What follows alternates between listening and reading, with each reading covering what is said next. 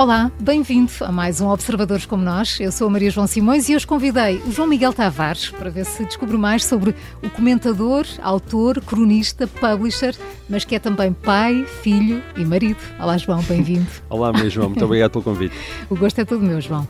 João, João Miguel, como é que preferes? Ah, o João Miguel era quando pai, os pais se zangavam. É, isso, logo isso tem história. Sabes que eu depende.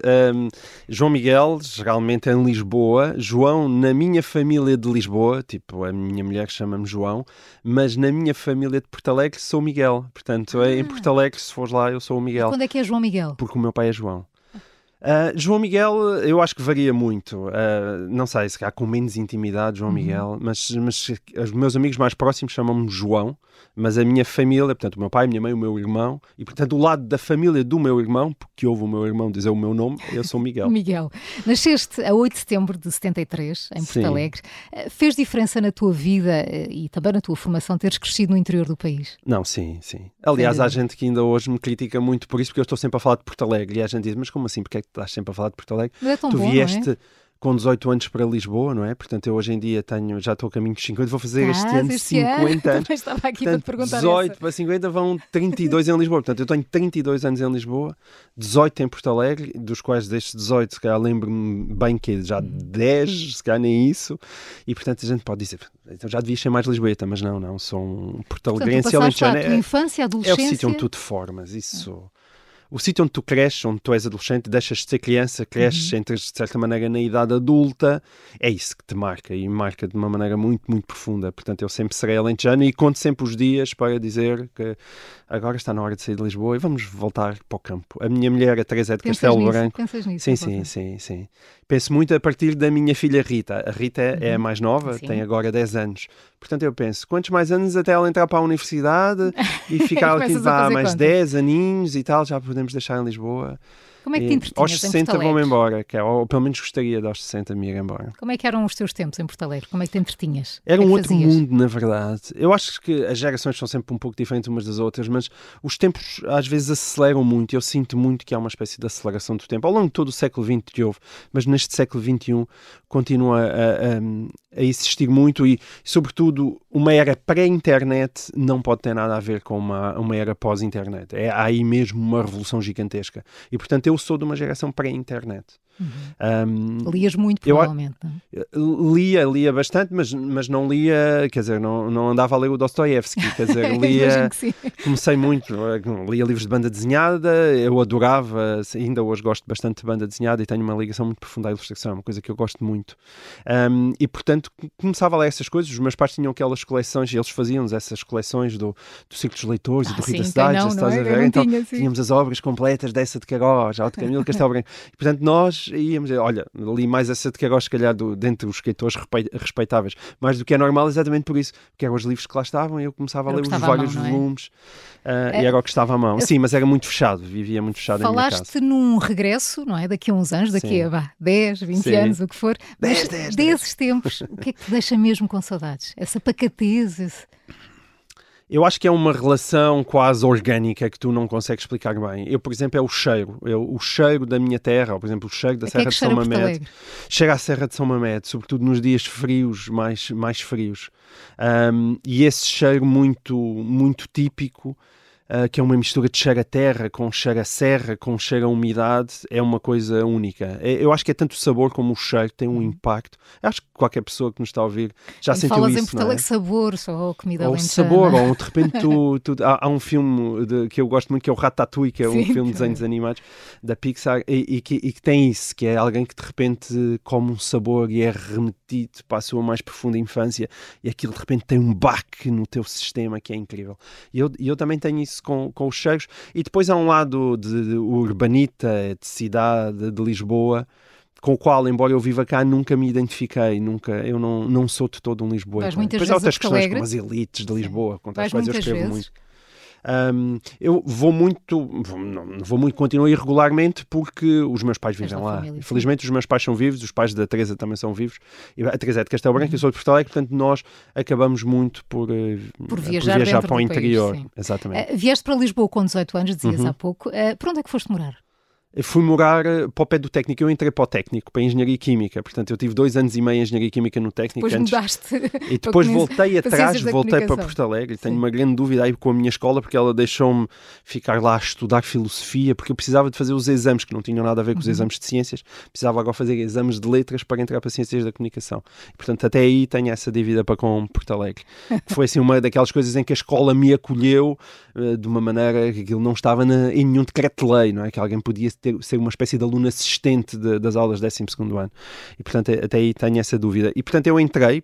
Vieste entrei, morar para, para, o pé do, do, técnico? Vim morar para o pé do técnico no dia, que é incrível, da, foi, eu lembro perfeitamente, foi em 1991 e foi no dia em que o Cavaco Silva ganhou a segunda maioria absoluta. E, e a festa era na Alameda, Dom Afonso Henriques. E eu, e eu vim morar para a Manuel da Maia, portanto, que é mesmo ali ao lado. A uhum. Manuel da Maia, que vai desde a Alameda até à Praça de Londres. Estava mesmo ao lado do técnico, mas eu sentia-me tão sozinho e tão perdido na grande cidade que fiquei fechadinho ali no meu quarto enquanto estava a história a acontecer, a acontecer, a, acontecer a 50 metros. Péssimo sinal para um jornalista. Eh, dizias Shame há pouco que uh, chegaste a ser aluno de Engenharia Química, dois Sim. anos, uh, depois formaste em Ciências da Comunicação uh, na Universidade Nova de Lisboa. O que é que te fez mudar? Ah, odiava o técnico. Uh, nada contra, acho uma, uma muito respeitável instituição, mas aquilo não era para mim. Na altura tu escolhias muito cedo. Um... Porquê é que não era para ti? Ah, não, não. Porque aquilo não me dizia nada. Quer dizer, eu imaginava-me o que é que hoje em dia seria a minha vida como, como engenheiro. Uh, tu na altura, o problema está logo no nono ano. Tu, no, uhum. tu na altura tu tinhas que escolher do nono para o décimo, não é?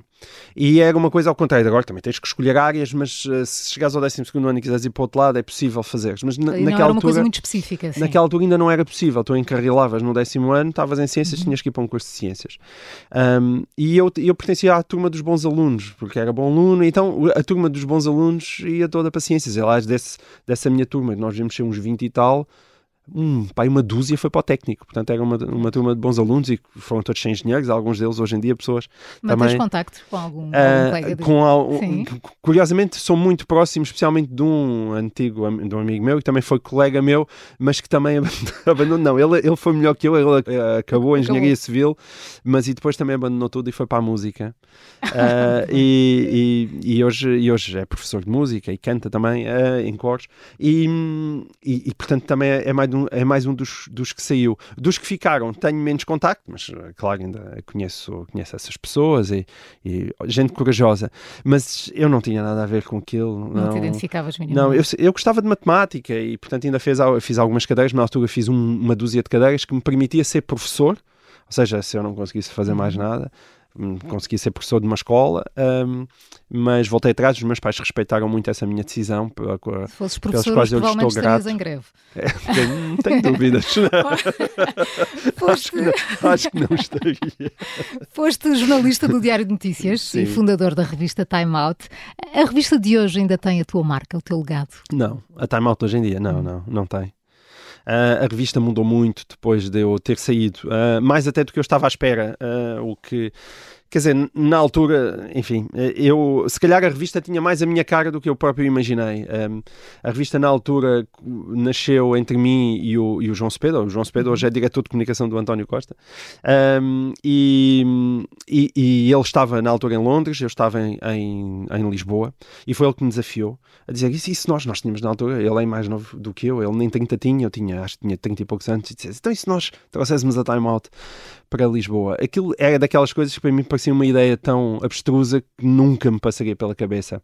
E depois uh, o que é que te fez aceitar? Foi um não, o João tem esse lado empreendedor, então ele, ele ficou com esse lado que eu vou convencer os ingleses que nós não somos dois badamecs, embora fôssemos claramente dois badamecs, e eu, e eu fui à procura de um investidor em, em, em Lisboa, basicamente, depois encontramos o Luís Delgado, e foi o Luís Delgado que foi o nosso acionista principal, alguém com quem eu tive imenso gosto em trabalhar.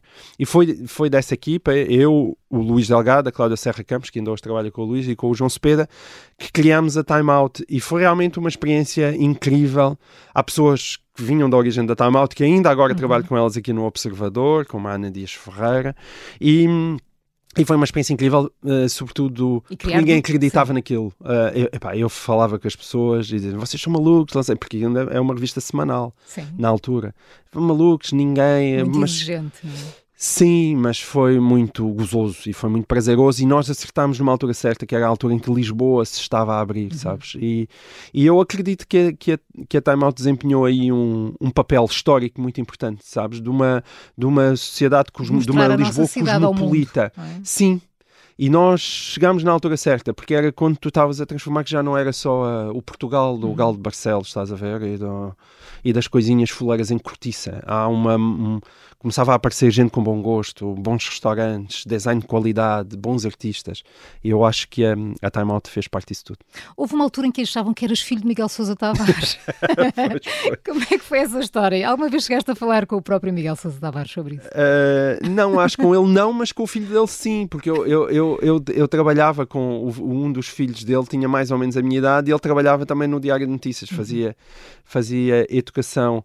Uh, eu, como escrevia opinião e chamava chamava-me Tavares, eu acho que as pessoas sabiam vagamente que havia um filho também dele que era jornalista, uh, as pessoas achavam que eu era filho do Miguel Sousa Tavares, e muita gente, e que eu era neto, portanto, da Sofia Melbrana e da Sofia Tavares, não está mal com uma voz, não. Há, há tempos eh, dizias numa das tuas crónicas no público, não sou de direita, ou pelo menos não sou de direita a toda a hora e em qualquer lugar, Sim. tenho dias e tenho geografias. O que é ter dias? Eh, e geografias na política? Eu uma vez uh, inventei uma metáfora que eu gosto muito dela. Aliás, eu gosto tanto dela que eu até acho que um dia tenho que desenvolver mais isso, que é num ensaio um bocadinho maior, que é uma espécie de... a metáfora do duche, sabe? A metáfora do duche é a seguinte. É que para mim às vezes dizer és de esquerda ou de direita entendendo esquerda como alguém que está mais do lado da igualdade e direita como alguém que está mais do lado da liberdade, não é? Uh, que evidentemente é uma maneira, digamos, primária de, muito, de, simples de, muito simples de escrever aquilo, mas que às vezes é uh, dá jeito um, e tem em si um, um germen de verdade. Dizer que se é mais direita ou, ou se é mais de esquerda é como dizer, mas tu, quando estás no duche, preferes a água quente ou preferes a água fria? Qual das torneiras gostas mais, Maria João? Qual é a tua torneira favorita? Aquela ali. E tu vais dizer, acho eu, a minha torneira favorita depende da temperatura da água, não é? Às vezes a água está demasiado quente e temos que abrir a torneira de água fria, às vezes está demasiado fria tens que abrir a torneira de água quente. E eu acho que a esquerda e a direita é um pouco assim. É por isso que eu digo que ela depende do lugar e depende do tempo. Eu gosto de acreditar que no tempo de Estado Novo eu seria uma pessoa de esquerda uhum. em Portugal, porque estaria a combater uma ditadura horrível e que te tirava a tua liberdade, e, e portanto eu, eu estaria do lado da esquerda, como hoje em dia, se eu estivesse nos Estados Unidos, não seria certamente um trampista, nem no, no Brasil seria um bolsonarista, e portanto, numa outra geografia, eu também seria de esquerda. E portanto, quando eu digo que sou de direita, eu digo eu sou de direita em Portugal em 2023, porque acho que temos um Estado grande demais e em que precisamos ter uma sociedade civil mais forte, mais liberdade e menos planeamento central. E é por isso que me coloco à direita. Mas poderia acontecer viver num país em que, olha, sei lá, os Estados Unidos, antes da lei Obama para a saúde, em que tu tinhas que, basicamente, estás a dizer às pessoas: olha, não tens dinheiro, olha, morre, vais morrer porque não tens dinheiro para, para tomar conta. Um, não tens dinheiro para pagar os medicamentos e não tens dinheiro para, a um bom hospital velar pela tua saúde ou acabou-se o teu plafond, agora estás a morrer de cancro, mas azar. Isso para mim é uma coisa absolutamente é inimaginável e, portanto, isso seria teoricamente uma política de esquerda. Então, uhum. Então ali eu seria certamente pelo Obamacare. Portanto, isto, enfim, de uma maneira muito simples, mas eu acho que explica bem o que a metáfora é, do duche explica, bem explica o meu, bem o meu posicionamento dizer, ideológico. Vives com a tua mulher e os vossos quatro filhos uhum. em Lisboa. Como é que a família lida com a tua exposição pública? Devem fazer-te esta pergunta muitas vezes, mas as pessoas abordam-te na rua, tu gostas disso? Gostas que falem contigo ou que fiquem à distância a falar de ti? Não, sabes que eu tenho, eu sou uma figura semi-pública e não chego bem a ser uma figura pública, nem sou uma pessoa totalmente é uma anónima. Figura semi-pública? É que, que as pessoas veem-te na rua e acham que tu provavelmente és o vizinho da casa antiga, porque eles conhecem a tua cara, mas não sabem de onde. É não acredito bem nisso, dessa não, teoria. Mas... Uh, depende, evidentemente, dos contextos, mas ouve, eu, eu sou amigo do Ricardo Araújo Pereira e já andei com ele na rua aquilo é uma figura pública, não é? Pronto, o Ricardo tá. Araújo Pereira vai, vai, vê chegar um, uma caminhoneta de alunos da escola e tem que se pôr a milhas, porque senão vai, vai, ele sabe que vai estar durante uma hora a tirar selfies, não é? Eu, a mim ninguém me chateia. Mas eu, eu levo também uma vida muito pacata. Uh, eu também não acho que hoje em dia o, o, programa que nós fazemos tenha assim uma exposição tão grande. Claro, já, já estamos há muito tempo na uhum. televisão, as pessoas conhecem a tua cara, mas ninguém me chateia. Não, as pessoas são super simpáticas. Eu, eu ando imenso a pé, nem sequer ando de carro praticamente em Lisboa, e, e portanto ando a pé, transportes públicos e de bicicleta, e ninguém me, ninguém me incomoda nada, não é nada. Os miúdos, as pessoas como em Portugal, essa é a parte boa de ser português, são muito simpáticas. Uhum. As pessoas, quando às vezes te abordam num restaurante ou, ou por acaso falam. Intrusivas. Não, é? não, e são para serem simpáticas, uhum. não é? Dizendo, ah, gostei tanto, gostei tanto do seu discurso do 10 de junho. E a gente depois no final diz: estão a ver, meninos, estão a ver? Ah, o vosso pai é o maior. Uh, João, normalmente escreves artigos muito críticos em relação a António Costa, mas depois de teres criticado uma tolerância de ponto em 2017, ele ofereceu-se para tomar conta dos teus filhos uma manhã e tomou mesmo. Uh, voltou a haver contacto entre os dois ou não passou de uma graça desarmante nesse dia em resposta à tua crónica? Não, não há propriamente um contacto, quer dizer, de repente pode haver uma troca de um SMS ou uma coisa assim, mas não, não, não há um contacto pessoal. Uh, eu, uh, eu tenho uma regra que às vezes posso quebrar, porque lá está, não sou fundamentalista nem dogmático, coisa nenhuma, e portanto acho que as regras devem existir, mas aqui e ali também se podem quebrar. É como nós quando estamos a fazer dieta, de vez em quando podemos comer um, um, bife com batatas fritas, e que é, há ocasiões, seja o 10 de junho, que obriga obviamente a estar mais próximo do Presidente da República, ou aquele, aquela provocação que eu fiz a António Costa, e António Costa diz, ah é, então toma lá em cima da mesa e aí eu não resisto a assistir porque aprecio o sentido do humor. E o António Costa é uma pessoa que tem algum sentido de humor. E tem Enfim, fair play tendo em conta que eu andei a, escrever. Escrevi, eu não sei, eu não o conheço suficiente para isso. Quer dizer, até hoje um, eu acho que, que ele terá algum fair play. Tanto ele, o Marcelo Rebelo de Sousa tem um fair play incrível. Uhum. É, provavelmente é um dos políticos com maior fair play. Isso é uma, mas esse fair play é uma gigantesca qualidade. Que eu até acho que os políticos têm mais porque estão muito habituados a, a uma crítica constante. Eu acho que isso faz imensa falta. Eu tenho imenso fair play. Eu, te, eu, te, eu tenho certeza que tenho amigos que não gostam especialmente do meu trabalho no sentido em que acham que eu sou um cronista mais ou menos e provavelmente nem sequer devia estar na última página do, do, do da concorrência, da, na última página do público. Um, mas eu, eu, respeito isso perfeitamente. Não, não é uma coisa, eu não acho que isso é impeditivo da tua amizade. Esta ideia absurda que as pessoas gostam de ti, mas também têm que te admirar incrivelmente, intelectualmente, isso é, é ridículo. Há pessoas que eu tenho uma maior admiração intelectual, mas acho que são uns imbecis no dia a dia. Da mesma maneira que eu sou extremamente amigo de pessoas que acho que são absolutamente adoráveis no dia a dia e não têm que ser o Shakespeare, claro. quer dizer. Mas esse claro que tu acabaste de dizer às vezes é muito escuro, uhum, sabes? As acredito. pessoas acham que, ah, criticaste um texto, criticaste o teu trabalho, então é porque verdadeiramente não gostam de ti. Isso é ridículo, não é? A pessoa acho que todos nós temos essas experiências nas nossas vidas amorosas. As pessoas quem, que nos criticam mais são as pessoas com quem nós vivemos, não é? E, e, e a quem às vezes nós até maltratamos mais, e não é por isso que deixamos de as amar, de viver com elas, dormir com elas, tomar refeições com elas. E portanto eu acho que é essa lógica. haver espaço para a crítica, não é? Não, tem Sim. que haver espaço para a crítica. É, é, porque é isso que te faz ser melhor pessoa, claro. não é? Mesmo a tua, a, a, tua mulher ou o teu marido estão constantemente a dar-te na cabeça uhum. por boas razões. Claro, é porque dizem, olha, eh, aqui estás a exagerar, aqui, e, e, nós precisamos muito desse, tipo, muito desse tipo de frontalidade. E isso vale também para, para os políticos, para os políticos claro, vale para os políticos. Eu tento muito separar as, as águas e tento também ter o máximo de fair play. João, és de 1963, Sim, portanto, como dizíamos no início, Fazes 50 anos em setembro. Exatamente. Que balanço fazes deste meio século? Isto até assusta dizer assim. Pá. Tens medo de envelhecer? Não tenho medo nenhum de envelhecer, uh, bem pelo contrário, podemos ter discussões acerca disso, que é um, um, dos meus temas favoritos. A minha família acha que eu estou a ficar meio maluco, porque eu desta vez estou a dar muita importância aos 50 anos. Eu não dei nenhuma importância aos 40 anos, mas acho que os 50 anos é, é uma área muito importante. Sim, acho que já estás mais próximo da morte do que propriamente do início da tua vida, e é aquela altura em que eu acho que tu, há lastros, há coisas que começas a, a ter que largar, não é? Um, e, e, isso agrada muito. Uh, para mim, a grande arte é saber viver e saber morrer. Eu, eu, eu queria muito que um dia, quando a morte se aproximar, as, que depois de eu ir, as pessoas ter, olharem para mim e dizer: Olha, cá está uma pessoa que se foi embora um, bem. E quando esse dia chegar, queres estar em Porto Alegre? quando esse dia chegar, não, não preciso estar em Porto Alegre, quero estar com a minha família mais no campo do que em Lisboa, em algum sítio que me diga alguma coisa, não certamente num lar. Mas a arte de envelhecer é uma coisa que é, que é pouco pensada hoje em dia. Uh, as pessoas evitam muito isso, têm muito medo do envelhecimento. Eu tenho discussões, por exemplo, até, até com, com a Teresa, por exemplo, em relação aos cabelos brancos.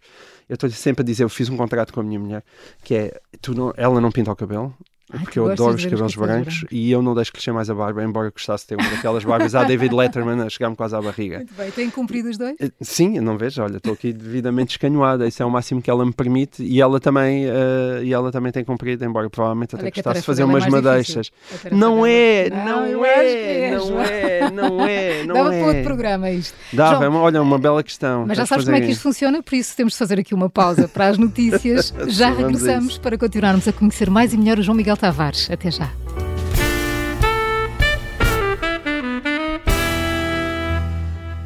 Segunda parte do Observadores como Nós. Hoje é meu convidado João Miguel Tavares, é jornalista, cronista, comentador, pai de quatro e também escritor.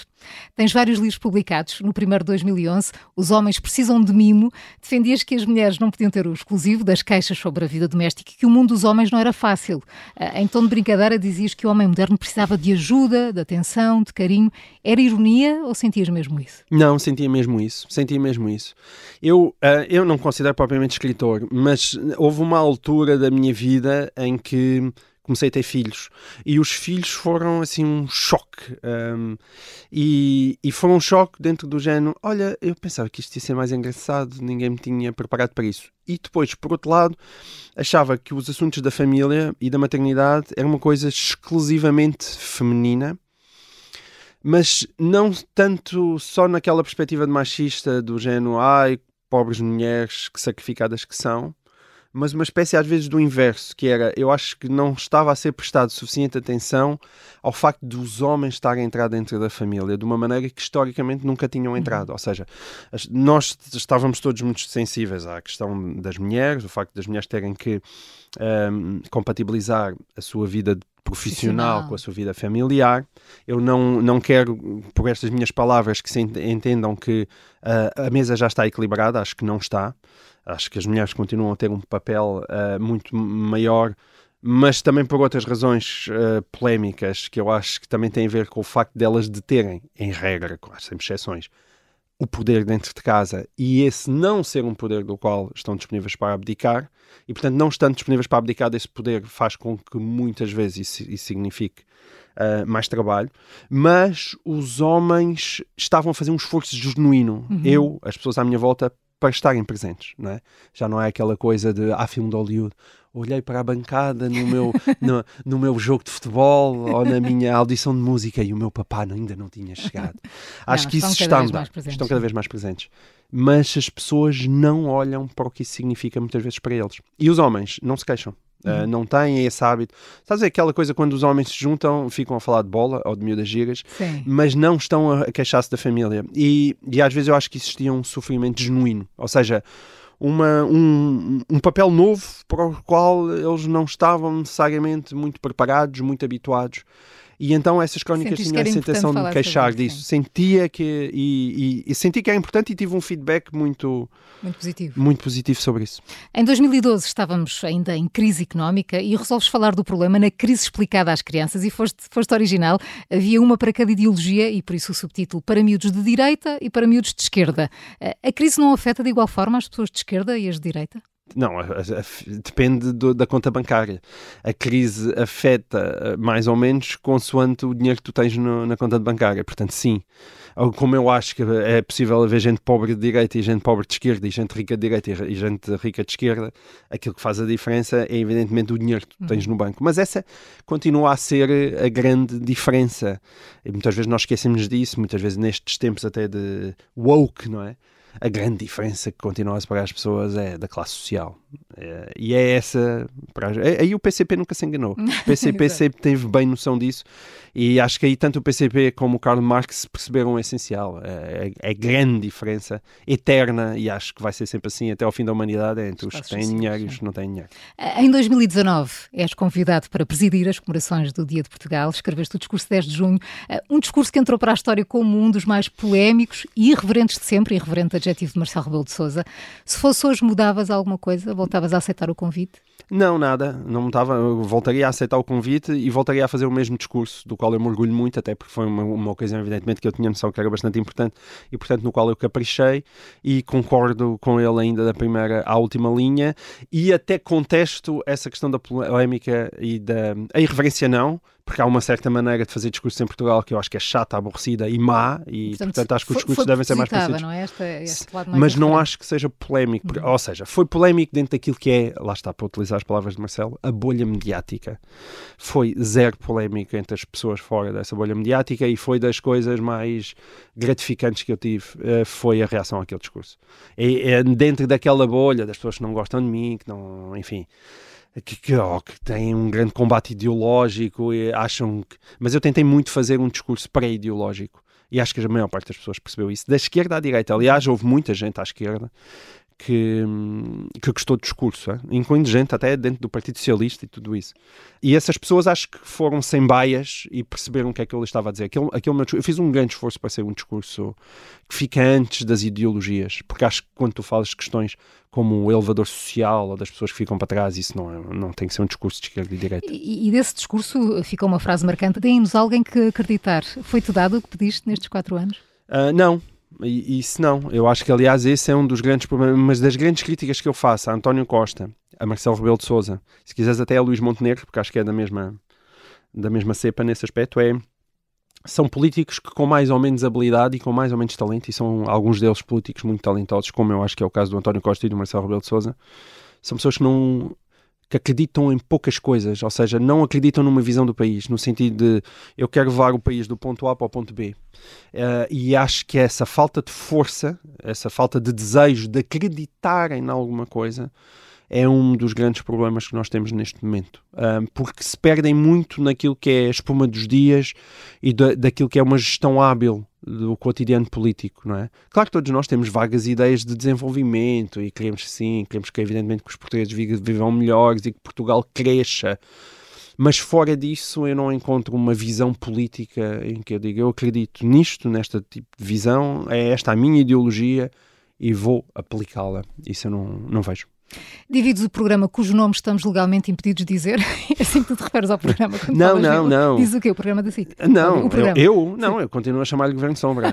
não, o, o, aliás, eu, o segredo... Mas de, não das... deixa ter graça eu fazer outra pergunta e não, Eu e todo. toda a gente, repara, eh, uma das... Nós, evidentemente, ficámos zangados com aquilo que aconteceu e uma das, uma das razões pela qual chamámos ao programa, o programa cujo nome estamos ilegalmente impedidos de dizer, era, por um lado, para enfim, para gozar com a situação e por outro para as pessoas, na verdade, continuam a utilizar o nome Governo Sombra porque ninguém se lembra do, do, nome comprido. escrever, senão íamos esquecer qualquer, de uma palavra aqui de seguramente pelo meio.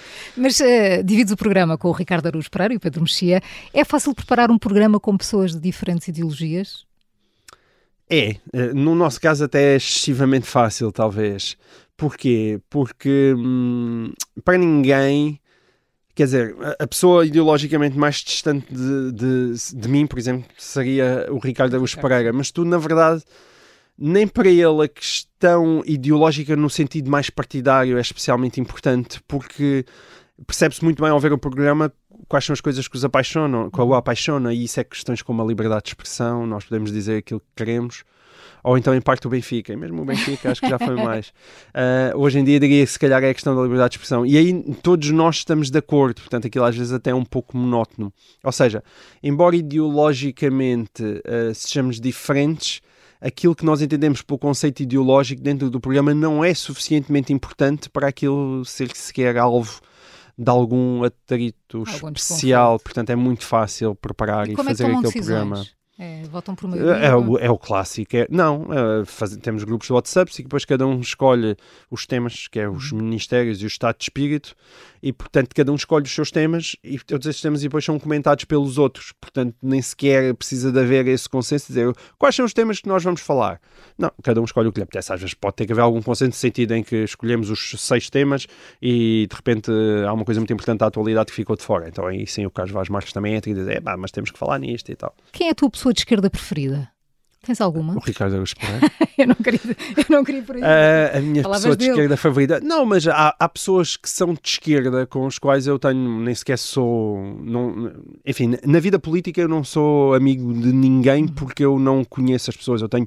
Sempre fiz questão de ter uma grande reserva. Exatamente porque eu escrevo sobre muita gente, eu prefiro não conhecer as pessoas sobre as quais escrevo. Porque senão eu começo a vigiar as palavras, a vigiar os adjetivos.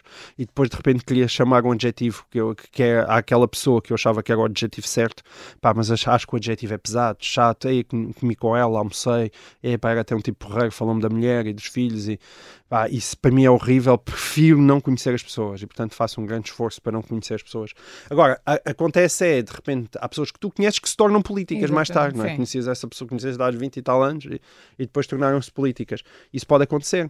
Mas, por exemplo, o Rui Tavares, que partilhou durante muito tempo comigo a última página do público, é alguém por eu, eu não, não sou amigo, no sentido em que nós nem, não nos conhecemos bem, mas tenho um grande respeito por ele, um respeito intelectual, e é alguém que não, não está na esquerda com uma visão de superioridade moral sobre a direita, que isso sim é uma coisa que me irrita.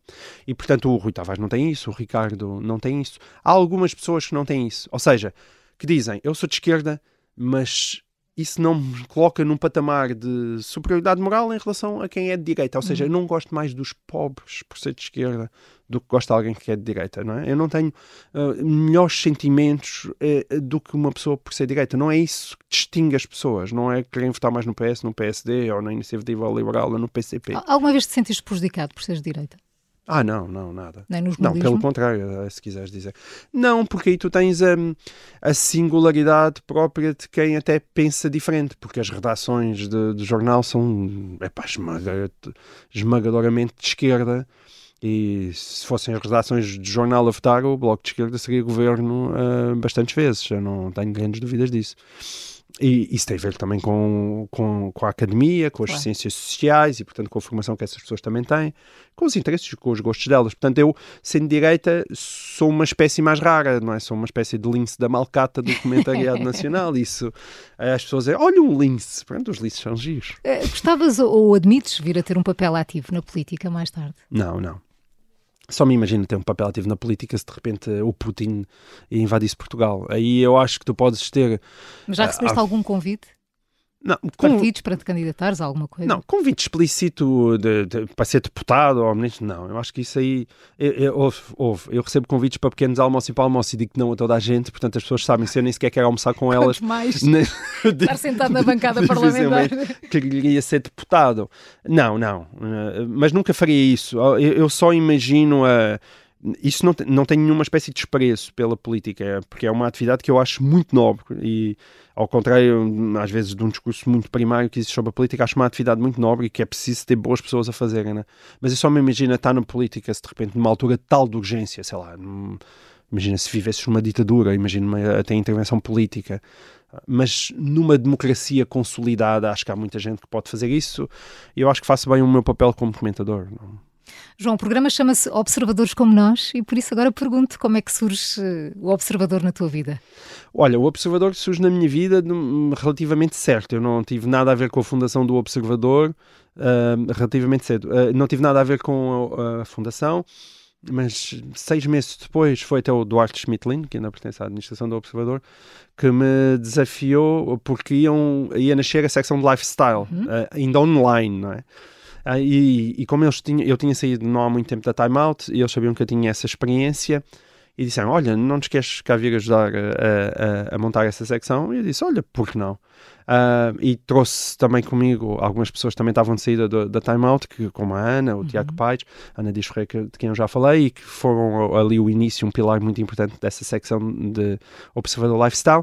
E depois, mais tarde, eu, como gosto de ter ideias, e, e fui apresentando novos projetos, gosto, sempre gostei muito do papel e acho que as revistas continuam a desempenhar. E, portanto, um... surge a 510, não é? E, de repente, em 2019. Su, su, surge a 510 em Essa 2019. Por ti, pelo que é metade minha e metade do Observador, sim. Que foi, de certa maneira, para colocar o anel na nossa relação uhum. ainda, uh, que, que, já vinha desde, desde o início, ou de, de perto do início mas achamos que as revistas podiam ter um lugar dentro daquilo que é a própria galáxia do Observador e, e pronto, transformamos o Observador Lifestyle em revista, as revistas de aniversário e agora já fazemos, fazemos uma revista para a Delta, com a qual eu também me orgulho muito, que é a revista DDD, Muita portanto qualidade, também estamos nesse E ainda é possível publicar revistas em papel que não deem prejuízo? É, assim com zero não dá prejuízo.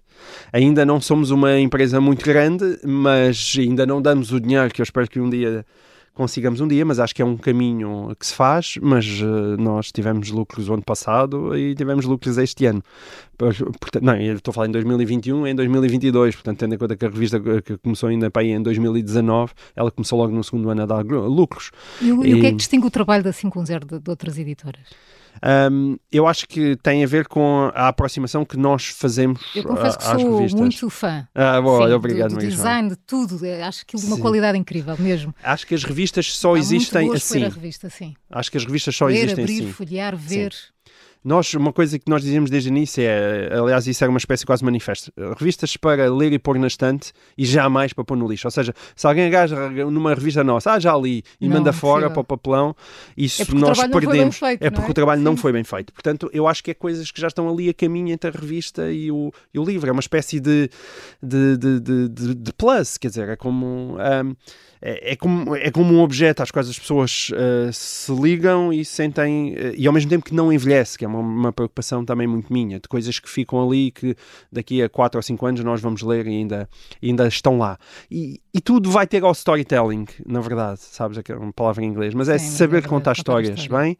E depois ter bom gosto no design, aí o Luís Alexandre é fundamental, tem, na, na ilustração e colocares um cuidado amoroso em cima das coisas. Eu sempre acreditei que a qualidade vende sabes? Que vives às vezes num país... sempre que não é mais uma revista, sabes? Sim. Cada uma parece especial. Sim, e essa singularidade para mim é, é essencial. Verdade. Em todos os projetos onde me meto, as pessoas dizem, olha, isto não se parece com outras coisas que uhum. existem, isso para mim é fundamental. Em todos os projetos que te metes, és coautor do E o Resto da História, Sim. o programa semanal mais ouvido aqui da Sim. Rádio Observador, que vai provar todas as quartas. Como é que surgiu a ideia de fazer este programa com o Rui Ramos? Olha, isso é provavelmente na minha vida profissional é um dos meus maiores golpes de gênio.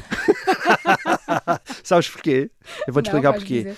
Porque eu arranjei maneira de ter aulas de história com um professor de doutorado em Oxford e ainda me pagam por isso. Foi uma ideia, todas as ideias que olho para trás, epá, esta foi especialmente boa. Aquilo dá gosto ouvir. Porque eu pagaria para ouvir o. o imagina o que era, seria ter pagar para ter aulas privadas de história com o Rui Ramos. E agora eu consigo estar aqui e dizer: Oh, Rui, estas minhas curiosidades, diz-me lá isto, diz-me lá, e esta, Rui? E de repente tu... Mas olha que não se nota nada que é ele que te está a contar a história. Não, mas é... um papel... Não, não, não. Eu, eu, Como é que vocês eu um papel de moderador. Quer dizer, por isso é que isto ainda é um golpe de gênio. A maior parte do trabalho é mesmo do Rui, não é? Eu, eu enfim, eu não, para também não ser excessivamente modesto, até porque disse que era um, uma ideia de gênio. Acho que há ali um lado que tem a ver, que prende-se também com o observador lifestyle, prende-se com os textos que eu escrevo. É uma espécie de olhar curioso sobre o mundo. Uhum e achas que esse olhar curioso é partilhado por outras pessoas. E ao mesmo tempo, uma alergia a tudo o que é pomposidade académica, ai, do professor doutor, que é uma coisa que eu odeio de morte. Sim, nada de terminologias, não é? Sim, tudo muito, de coisas muito claro. complicadas. E, e, embora eu acho que, o, que o, o, o, Rui até tenha esse conhecimento próprio de, de um professor universitário, quem leia os textos do Rui, os livros de história do Rui, eu percebo que ele tem um prazer de ser cristalino na maneira como explica as coisas e ter odiar aquele lado gongo que muitas vezes relacionado com a academia. Então foi ótimo trazê-lo para este registro e depois tu rapidamente percebes que as coisas que te apaixonam, as curiosidades que tu estão, são partilhadas por muita gente. Aí, então de repente estás a falar com um, problema, um programa que tem 35 mil downloads por semana. É uma, uma coisa, coisa absolutamente incrível, é. sabes? É, isso é, é a audiência de um programa de televisão. e as pessoas estão a ir ali atrás de um programa de história. Mais uma vez, é um bocadinho, olha, como a, a, a história da Time Out. Eu acho que se dissesses antes de fazeres o programa, as pessoas não acreditavam que pudesse ter aqueles números. Mas a qualidade vende. E o Rui realmente é incrível. Eu acho que também não é possível fazer uh, com outra pessoa sem, sem Entretanto, ouvi dizer aqui nos corredores que gostavas de apresentar também na rádio um programa noturno relacionado com sexo e erotismo. As coisas que sabes. Lá, Fala uma ideia. Olha lá, agora estás a vender Para isso e depois não sei como é que já. As noites egóticas da Rádio Observador. Ainda tinha isso. Pá, olha, agora alguém vai-me roubar a ideia. Mas uh, não sei, pois não sabem fazer bem. Eu acho que, eu acho que o segredo era isso. Sim, sim, sim. Sabes que. Pá, tu tens histórias absolutamente incríveis. Há uma era de, da história portuguesa que eu gostava muito de abordar, que eu tenho pena que não seja abordada até em séries de televisão. Acho que está tudo por fazer. Tenho sempre essa sensação, está tudo por fazer que é nomeadamente a, aquilo que em Espanha se chama a época do destape, que é um, uma palavra que eu gosto muito, que é o pós-25 de Abril. A maneira como tu de repente, ao explodir aquela, aquela a liberdade, não é? Vem o sexo na altura. Pai, tu tiveste 500 revistas, não é? A minha geração, a revista Gina, mas também montes de banda desenhada erótica, os, as, os cinemas cheios de filmes, começaram os filmes pornográficos, Sim. mas os filmes eróticos, imensa nudez e tal. E essa libertação da sociedade portuguesa, que dos anos 70 e acompanha até aos anos 80, eu acho que ela nunca foi bem retratada, nem em séries de televisão. Não, e eu, eu tinha muita vontade de explorar essa época. Está tudo por fazer. Eh, acho que há livros para escrever sobre essa área, acho que há séries por contar. E aí estava a dizer, eu queria muito que essas noites eróticas da Rádio Observador fossem uma espécie de história oral de uma espécie de história da sexualidade uhum. do pós-25 de Abril. Interessa-me imenso fazer isso. Olha, se alguém tiver a ouvir-me e tiver interesse. uh, mas dá, dá muito trabalho fazer isso, é por isso que eu claro lancei a ideia, mas precisava de fazer isso com mais três ou quatro pessoas. João, estamos a chegar ao fim do nosso tempo. Tens quase 50 anos. O que é que te falta fazer? Que sonhos é que ainda tens? Ah, é, é Sabes, Para uma das maravilhas programa. de quem gosta de ler e escrever é que tem, tem, O que é que me falta fazer? Falta-me ler mais de metade dos livros da minha biblioteca, sabes? É, o mundo é um sítio fascinante de, de, coisas que estão sempre a descobrir, para, ser, para serem descobertas. É isso que eu tento passar aos meus filhos.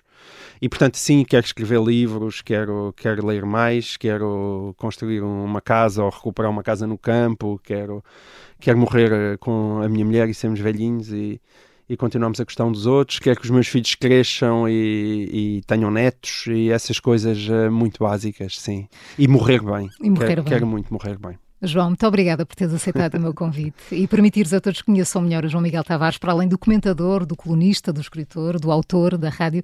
Gostei muito. Obrigada, João. Obrigado, João. Eu sou a Maria João Simões. Obrigada pela companhia. Até ao próximo Observadores como nós.